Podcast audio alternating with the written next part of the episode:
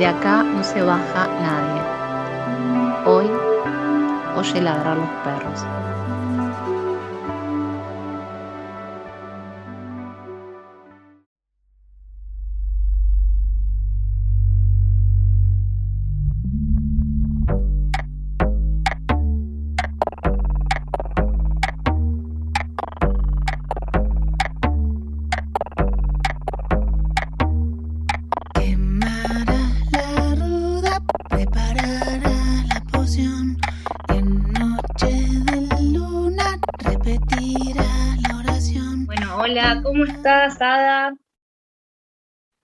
Hola, Pola, ¿cómo estás, querida amiga?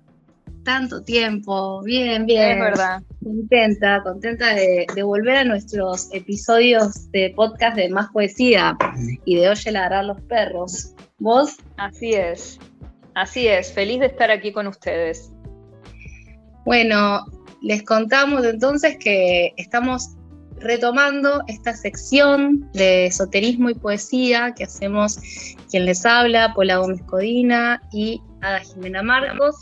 Eh, para más poesía, eh, arroba más punto poesía, eh, la colectiva de, poesía que también tiene un podcast con el mismo nombre y donde van a poder encontrar nuestra sección llamada Oye Ladrar los Perros, igual que nuestro Instagram, ¿no? Ada, que armamos uno para que también puedan comunicarse con nosotras y que es eh, arroba oye.ladrar los perros.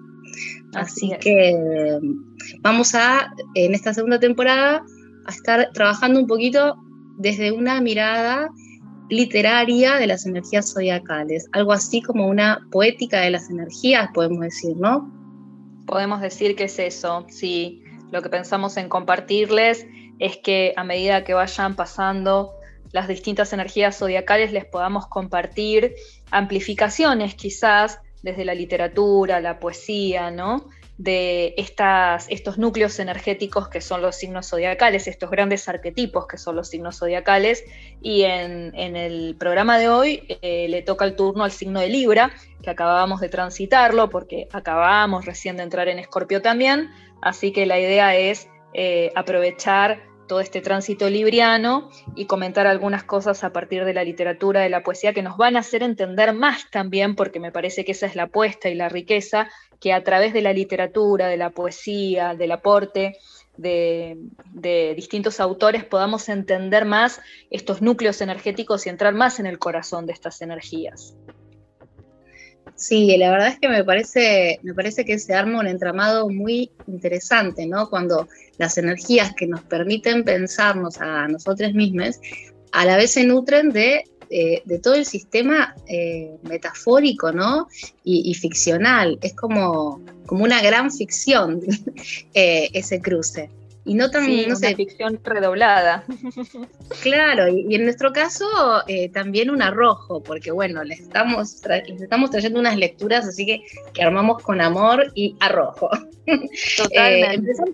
empezamos, a pensar hace un, hace un tiempo, armando este, este programa, eh, las, eh, bueno, ¿de qué hablamos cuando hablamos de Libra? ¿no? Primero como para, para, para poner como el tono de, esta, de este programa, eh, quizás algunos sepan y otros no. Entonces, Libra es una energía que, bueno, por un lado está como el lugar común de lo libriano, o como siempre se, se lo vincula, y hay, hay una mirada de Libra como la belleza, ¿no? La, eh, la delicadeza, eh, el amor, mm. ¿no?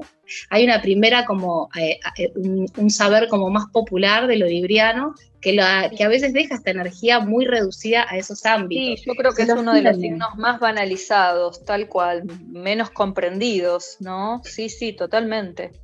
De hecho, siempre viste que se hacen memes o chistes se, deja como esta cosa de, como uso la palabra que vos decías, lo de lo banal, lo frívolo es lo libriano, ¿no? Eh, el arito, la prenda, arreglarse, eso es lo parece ser como... Sí, el no, el no pronunciarse, ¿no? En ninguna postura en particular, el siempre mantener como algo políticamente correcto, ¿no? Eh, me parece que hay varias cuestiones sobre este signo que, bueno, como todos los núcleos energéticos del zodíaco, todos los signos, tienen muchas capas. Y Libras tiene muchas capas. Este, esta capa a nivel comportamental, eh, del arquetipo descargado en el plano del ego, es una de las tantas capas que sí puede aparecer, pero hay muchos niveles que de Libra que no se pueden perder realmente, ¿no? Sí, eh, también pensaba cuando, cuando te escuchaba en esta idea ¿no? de la diplomacia, bueno, el, una de, las, de las formas de representar eh, a Libra es la balanza, ¿no? De la justicia. Y em, en, la, en la idea de la diplomacia como algo libriano, y pensaba también en el, en el concepto de laurea mediocritas, del justo medio, ¿no? Como libre de una energía de, de, equilibrio, y por eso también la relación con la belleza y esa vibración alta eh, de, la belleza desde lo artístico. Eh, también eh, lo vincular es algo libriano, las relaciones, las relaciones con, de amor, pero en, su sentido más amplio, podríamos decir que la pareja, pero no solo la pareja, sino todas las relaciones que nos llevan a pensar en un y otro en sociedad, no tanto lo grupal, esas serán otras energías, sino las parejas que armamos de amor y, no, y, esas sociedades de amistad, de negocios, en donde vamos juntos, juntas a la par. ¿No es cierto? También podemos pensar, digo, Libra fuera de la pareja, aunque la pareja es re Libra. No, por supuesto, sí, el, el otro, digamos, que, más representa la energía libriana eh, porque más representa la paridad, ¿no? Esta cuestión de la balanza en equilibrio, ¿no?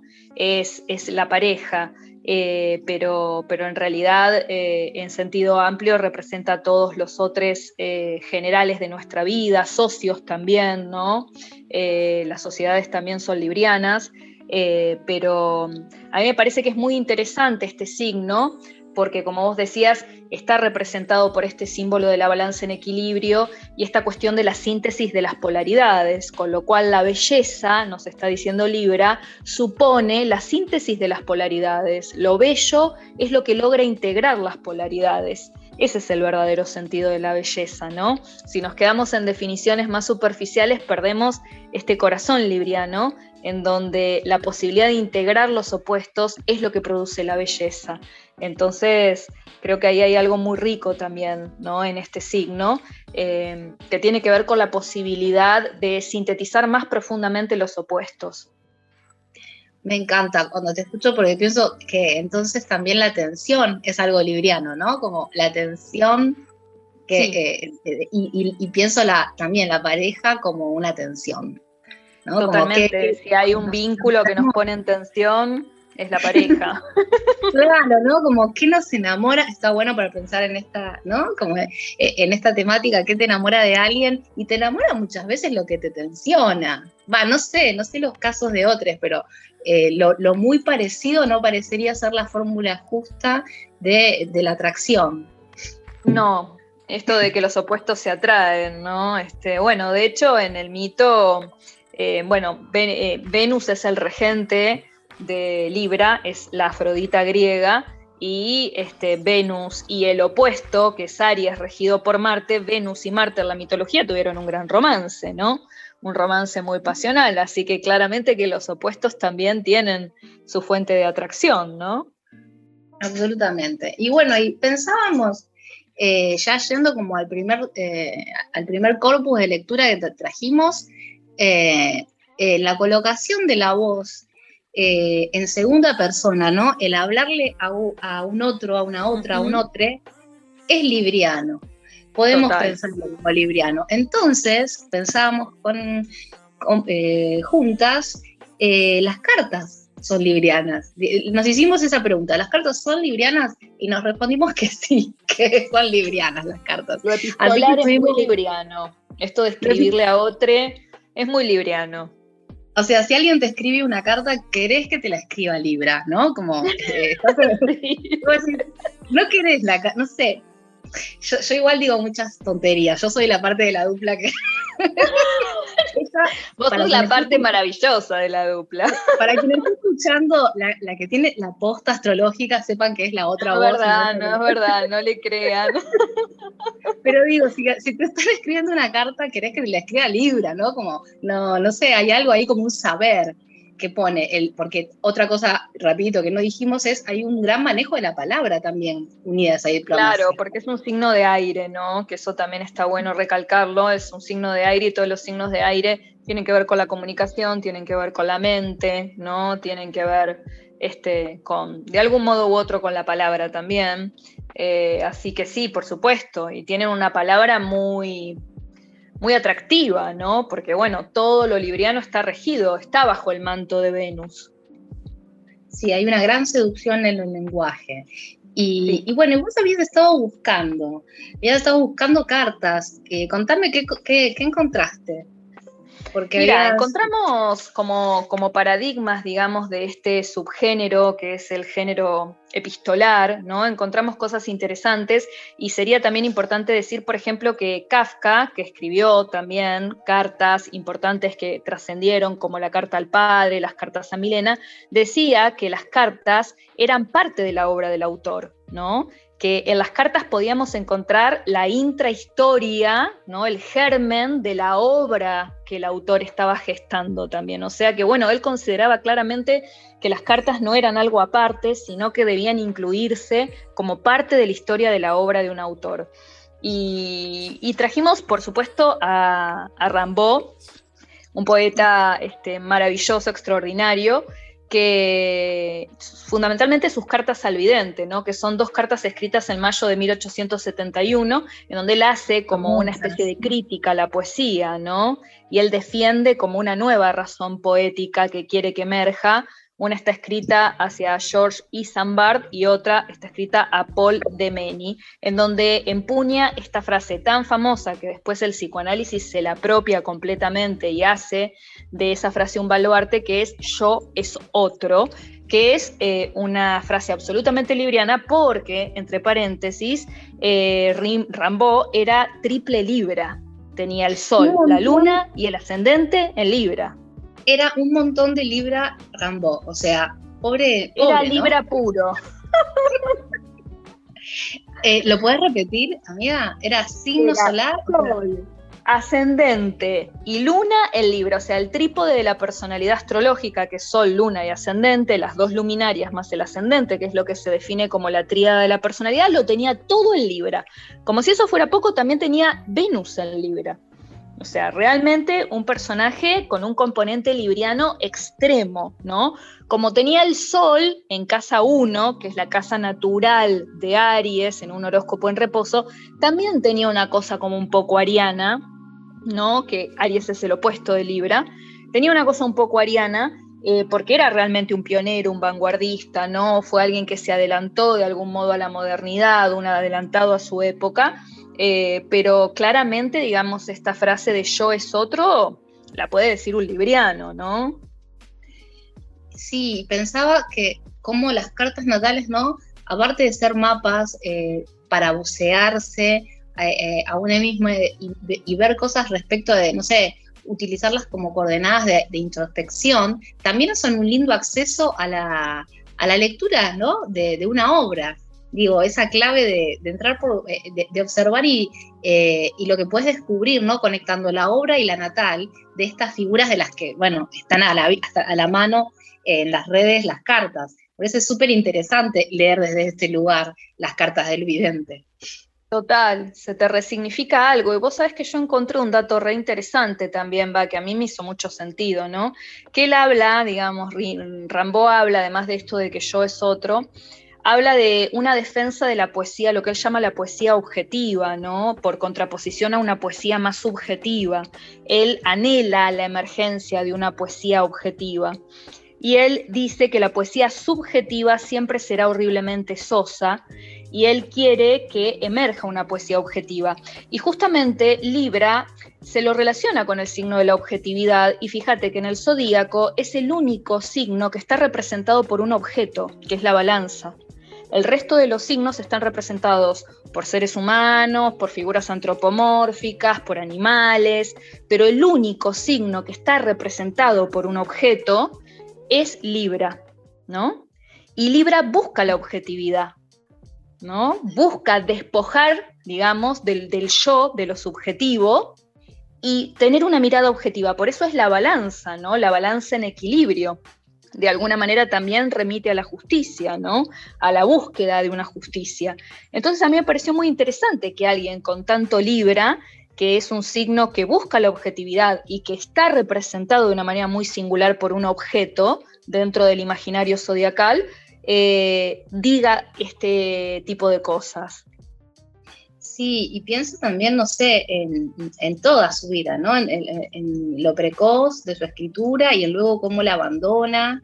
Hay algo ahí como, sí, ese componente libriano que vos mencionabas, opuesto a la parte ariana de su natal, fuera demasiado quizás. Eh, es, arrojado no decirlo, pero eh, me suscita como esa reflexión también. Hay una, como una fractura, ¿no? En, este, eh, en esta voz que también, eh, digo, esa, esa, esa búsqueda de la objetividad se da por una, por una fractura, podemos decir, de la subjetividad. Bueno, no sé en qué términos decirlo, pero como se fragmenta, decíamos antes, también la gramática. Al, enunciar la oración, ¿no? Y decir, yo es otro y no yo soy otro, eh, esa, esa, elección verbal en tercera persona para formular algo que tiene un sujeto en primera, hay algo ahí de, fracturar la gramática, de romper ese cuerpo textual, de, irse ¿no? Eh, hacia lo desconocido.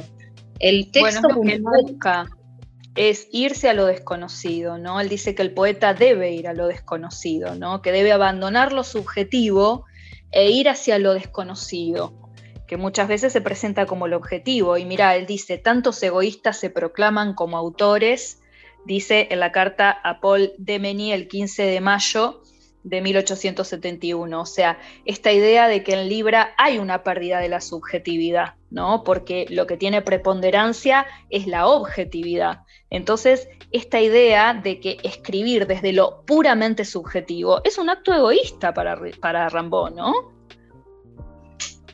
Sí, absolutamente. Bueno, eh, habíamos pensado en las cartas de Pizarnik, ¿puede ser? Sí, sí, sí, bueno, un personaje que quizás volvamos a tocar cuando hablemos de Escorpio, ¿no? Porque tenía un Venus en cuadratura con Plutón alucinante, entonces el amor y la muerte para Alejandra estaban totalmente unidos, ¿no?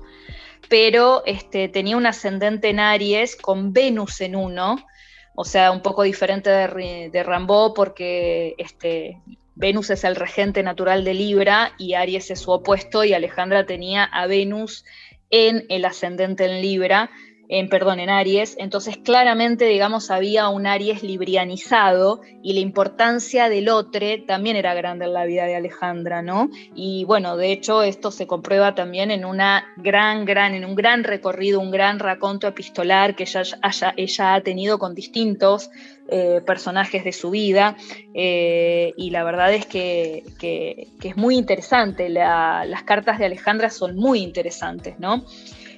Bueno, ella tiene una ¿Cómo? ¿Tenés algún fragmentito para leer? Tenemos, tenemos algunos, tenemos algunos fragmentitos muy lindos, por ejemplo, de una carta que le escribió a León Ostrov, que era, según tengo entendido, era su analista y ella tenía una transferencia muy amorosa con él. Después su analista fue Pichón Rivier, eh, pero bueno, Alejandra tuvo una relación muy intensa con León Ostrov y le confesaba muchas cosas, ¿no? Y le escribió en una carta, en la carta que está caratulada como la carta 11 en la compilación de sus cartas a León Ostrov, eh, le dice, una noche se romperán los espejos, arderán las que fui, y cuando despierte seré la heredera de mi cadáver. ¿No? Esta, esta idea de introducir el elemento del espejo, que también es muy libriano, ¿no? porque como Libra representa al otro también, pensar al otro como un espejo de uno mismo también. Eh, me parece que es interesante introducir esta idea de lo especular, la casa 7, la casa de Libra, como una casa de espejos, ¿no? ¡Wow! Sí, y ese desdoblamiento, ¿no? Que sucede al mirarse. y también la muerte, porque seré, ¿no? Eh, como es el final. la heredera de mi cadáver, ¿no? Arderán las que fui mirándome en el espejo, como si también mirarse en el espejo fuese una confrontación que se termina, me parece, de agudizar en el signo que viene, en el imaginario zodiacal, que es Escorpio. Hay una confrontación al mirarse al espejo que genera una, una transformación, ¿no? Sí, sí, sí, sí, totalmente. Eh, y dijiste también que, había como otros pasajes eh, de las cartas que te evocaban algo, ya sea por, por oposición, ¿no? O, porque habitan más la energía libriana. Me gustaría escuchar más. Me encanta, me encanta, me encanta, me encanta lo de las cartas de Pizarnik. No tengo ese compendio yo aquí. Las cartas de Pizarnik son hermosas, la verdad es que son bellísimas. Yo creo que lo que podemos mencionar para que después eh, les oyentes, tal vez eh, tomados por la curiosidad, si, cumplimos nuestro propósito de despertarles esa semillita, eh, vayan a buscarlas, las cartas a Silvina Ocampo, ¿no? Las cartas que Alejandra le escribe a Silvina Ocampo son realmente muy librianas, muy románticas, muy, de a momentos muy fogosas, muy de, ese Venus en Aries también que ella tenía, en donde, bueno, nada, hay cartas realmente que son declaraciones de amor muy tristes, muy hermosas, muy profundas, muy Aries Libra. hermoso, hermoso. Este, y con lo especular, me quedé pensando en los espejos borgianos. Total, eh, algo de Borges y su natal, que sabemos de, eh, que, algo eh, en relación al a, a, la energía libriana y la carta natal de Borges, que también es como de común conocimiento y es accesible. A ver, voy a... Vamos, vamos a, comentar un poquito de lo que pasaba con Borges. Borges era virginiano, tenía un ascendente en cáncer, pero tenía una luna en oposición a Marte en el eje Aries-Libra, ¿no? O sea que el eje Aries Libra era muy preponderante también en su carta, justamente en, en las casas 3 y 9, que son casas muy vinculadas con la escritura, Así que había algo que claramente estaba posicionado desde ese lugar y sabemos que así como los laberintos son paradigmáticamente borgianos, los espejos también, ¿no? Aparecen mucho en su poética, en su obra.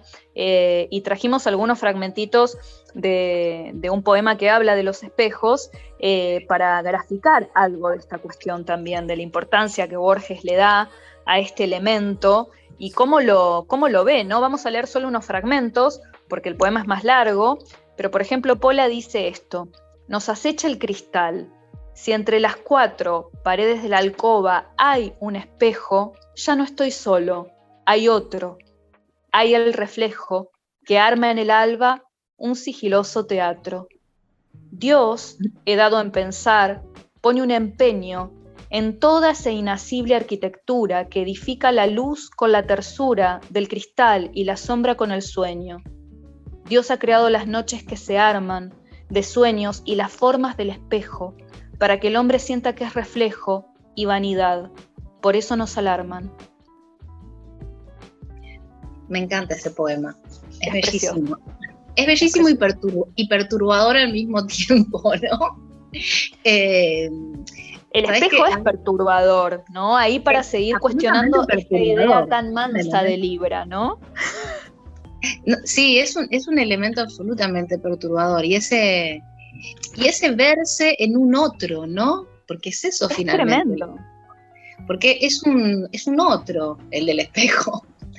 Eh, y, esta condición libriana, ¿no? De, ser a través de la mirada del otro, en mayor o menor medida, pero hay algo de, de la vibración, ¿no? Y del arquetipo que ofrece, ¿no? De este arquetipo y, la metáfora que nos ofrece respecto de una energía que tiene que ver con existir a través de ese vínculo, existir a través de lo que te devuelve la mirada del otro, o, una dependencia alta ¿no? a esa mirada. Eh, hay otro poemita que yo separé que, llama, que se llama La Luna, em, lo leo, La Luna. Hay tanta soledad en ese oro, la luna de las noches no es la luna, que vio el primer Adán, los largos siglos de la vigilia humana la han colmado de antiguo llanto. Mírala, es tu espejo. Mm. Vuelve, ¿no? Esta idea. Bueno, eh, eh, podríamos hacer toda una constelación de poemas eh, con, el, con, ciertos elementos. El elemento espejo. Sí, sí, sí, sí, sí, total. Pero, pero bueno, me pareció que estaba bueno decirlo ahora porque habíamos hablado les cuento, tenemos un montón de material nosotras siempre que hacemos estas, estos episodios y vamos viendo lo que nos, eh, el tiempo que tenemos nos permite compartir. Así que bueno, hay algo de, de preparado, pero también hay algo de, lo eh, espontáneo en nuestras conversaciones. Eh, y no sé, ¿para dónde te gustaría ir ahora, amiga? Sí, a mí me encantaría que podamos ir eh, convidando y también cerrando esta, esta, esta muestra libriana con poemas de amor. No pueden faltar los poemas de amor en Libra, Pola. Sí, saben que, bueno, empecé, yo empecé un poco como quejándome del lugar común, pero, pero no quiere decir que no exista esa energía tan amorosa, ¿no? Eh, eh, del amor, ¿no? Del amor y de un amor, em, eh, buscamos poemas de ese amor feliz, podemos decir, son todos poemas de, no sé, em, en donde no hay una visión em, melancólica. De una relación pasada, sino que hay, hay como una vibración de de concordia, si se quiere. Eso, esa, es como, esa es como la clave ¿no? de, estos poemas románticos que elegimos, que nos encantan. A mí me encanta leer poesía de amor. A mí también. Eh, tenemos, bueno, tenemos como un escritor eh, alucinante, argentino, eh, en nuestra selección libriana de amor, que es Osvaldo Bossi. ¿El de Bossi lo tenés por ahí? Sí, sí, sí, claro. que, también tiene que ver con nosotras, porque el poema es muy, eh, el título es muy brujo. Sí, sí, sí, el, título es brujo. Sí, se llama Superstición. Y dice así, si para de llover es porque nos amamos. Olvida el diario matinal, deja el café con leche, deja el paraguas, deja para otro desayuno las tostadas, si para de llover es porque nos amamos. Hermoso. Es precioso. Mm.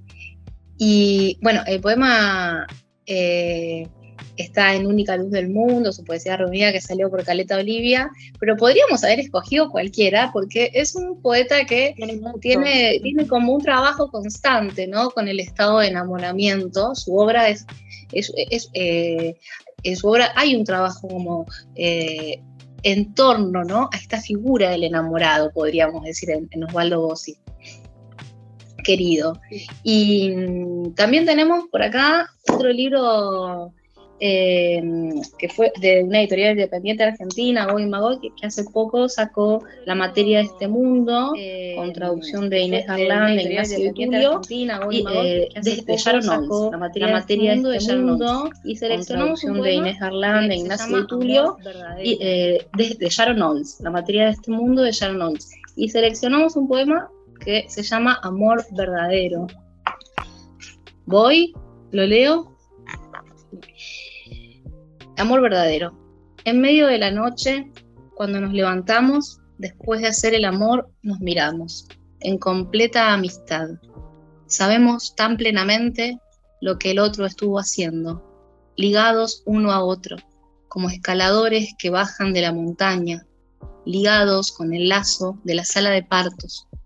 Deambulamos por el pasillo hacia el baño, casi no puedo caminar, me tambaleo a través del aire granulado, sin sombras, sé dónde estás, con los ojos cerrados, estamos ligados uno a otro, con grandes hilos invisibles, nuestros sexos, enmudecidos, exhaustos, molidos, todo el cuerpo, un sexo. Seguramente sea esta la época más bendita de mi vida. Nuestros hijos dormidos en sus camas, cada destino como una beta mineral perdurable, no descubierta aún.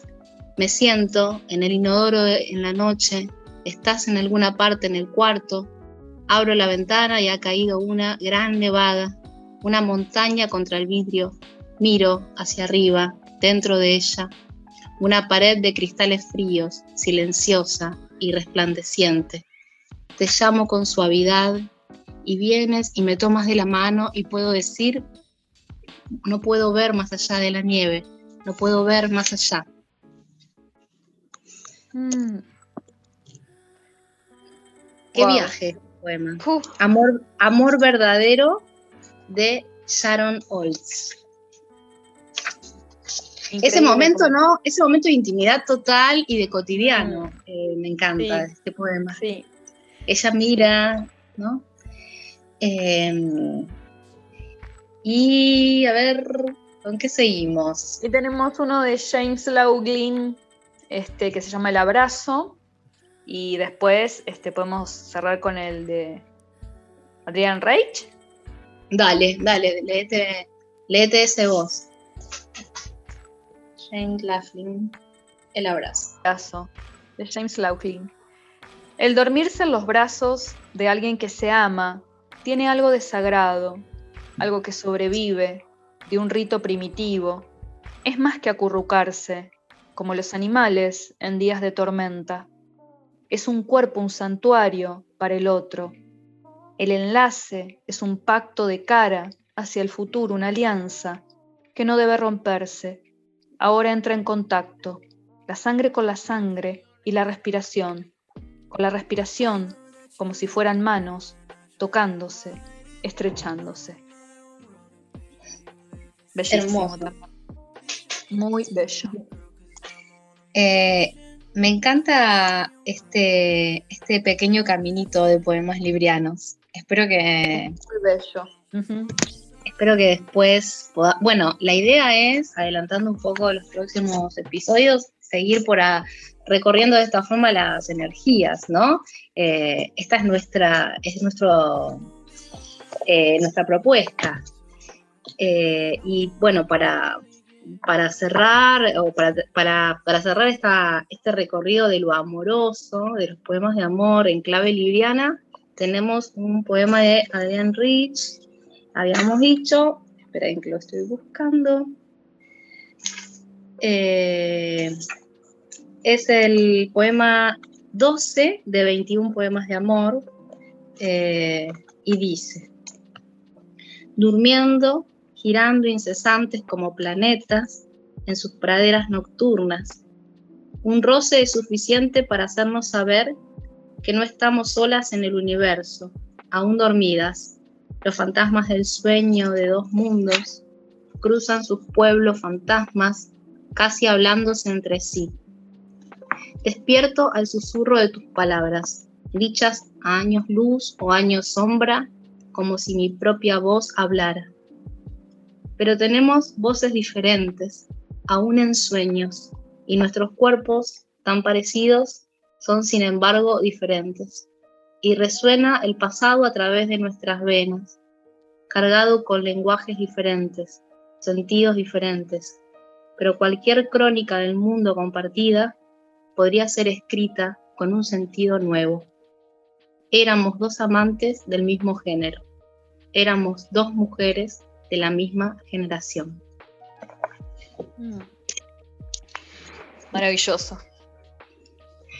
Nos encanta, nos encanta nuestro eje libriano. Amamos nuestro, amamos nuestro eje libriano, porque Libra te hace amar, ¿viste? Por supuesto como para Scorpio, pero con estos exponentes ya entraremos en otra frecuencia con Scorpio. Sí, sí, prepárense, prepárense. Pero mientras tanto amemos. Este, me, gusta también como eh, ese final, ¿no? Mm. El, eh, eh, esos últimos dos versos. bueno, creo que eso es todo por hoy, ¿no? Es todo por hoy, es todo por hoy. Nos pueden seguir en Oye Ladrar los Perros, así que ahí seguro vamos a ir compartiendo pinceladas. Y como siempre, muchas gracias a Más P por darnos este espacio, ¿no, Pola? Sí, muchas gracias, muchas gracias a, todos los amigos de Más Poesía por invitarnos a seguir con nuestro, nuestra sección de poesía y esoterismo. Eh, bueno, habíamos dicho, pueden seguir a Más Poesía en su Instagram, arroba más punto poesía. Y este, eh, este podcast, ¿no? Más poesía, en, el que estamos incluidas, ¿no? Como, como sección. Eh, y vamos a, seguir cargando material eh, mes a mes. En este caso, como la propuesta que se nos ocurrió para esta segunda temporada es la ir recorriendo las energías solares, bueno, no sé, creo que vos lo explicás mejor. Sí, la, la, vuelta del sol por el zodíaco, ¿no? A través este, de una amplificación poética, ¿no? Las poéticas de, estos núcleos energéticos que son los signos. Así que la próxima nos va a tocar Escorpio. Esténse atentis a, esa gran energía. Y bueno, esta vuelta le dimos este, un, un protagonismo a Libra que es una energía maravillosa realmente. Bueno, bueno, sí, yo eh, creo que, bueno, que podemos, eh, podríamos seguirla, así que los, les, los, las, les invitamos a que busquen poemas librianos y si quieren nos los manden a nuestra cuenta. Sí, que Así vamos, vamos aumentando el corpus y se va armando el tejido. Y bueno, gracias por estar. Te mando un beso enorme desde acá, Ada. Y bueno, querida. Te quiero mucho, librianamente, y bueno, nos vemos, ¿dale? Nos vemos. Tenemos una musiquita que seguro nos pone Gaby ahora. Un besito. Besito.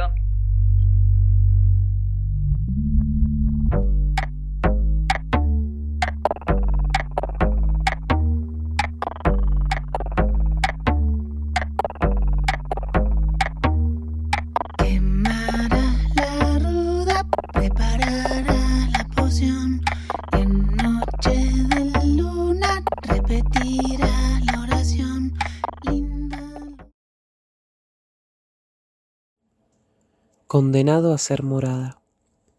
Maderas que me construyen, quítense de mis nervios y rompan el fluir del cáliz que arde en mi martirio y me invade con preguntas. No quiero ser más la casa que aloje estos fantasmas, ni anhelo ser el peón condenado a ser morada.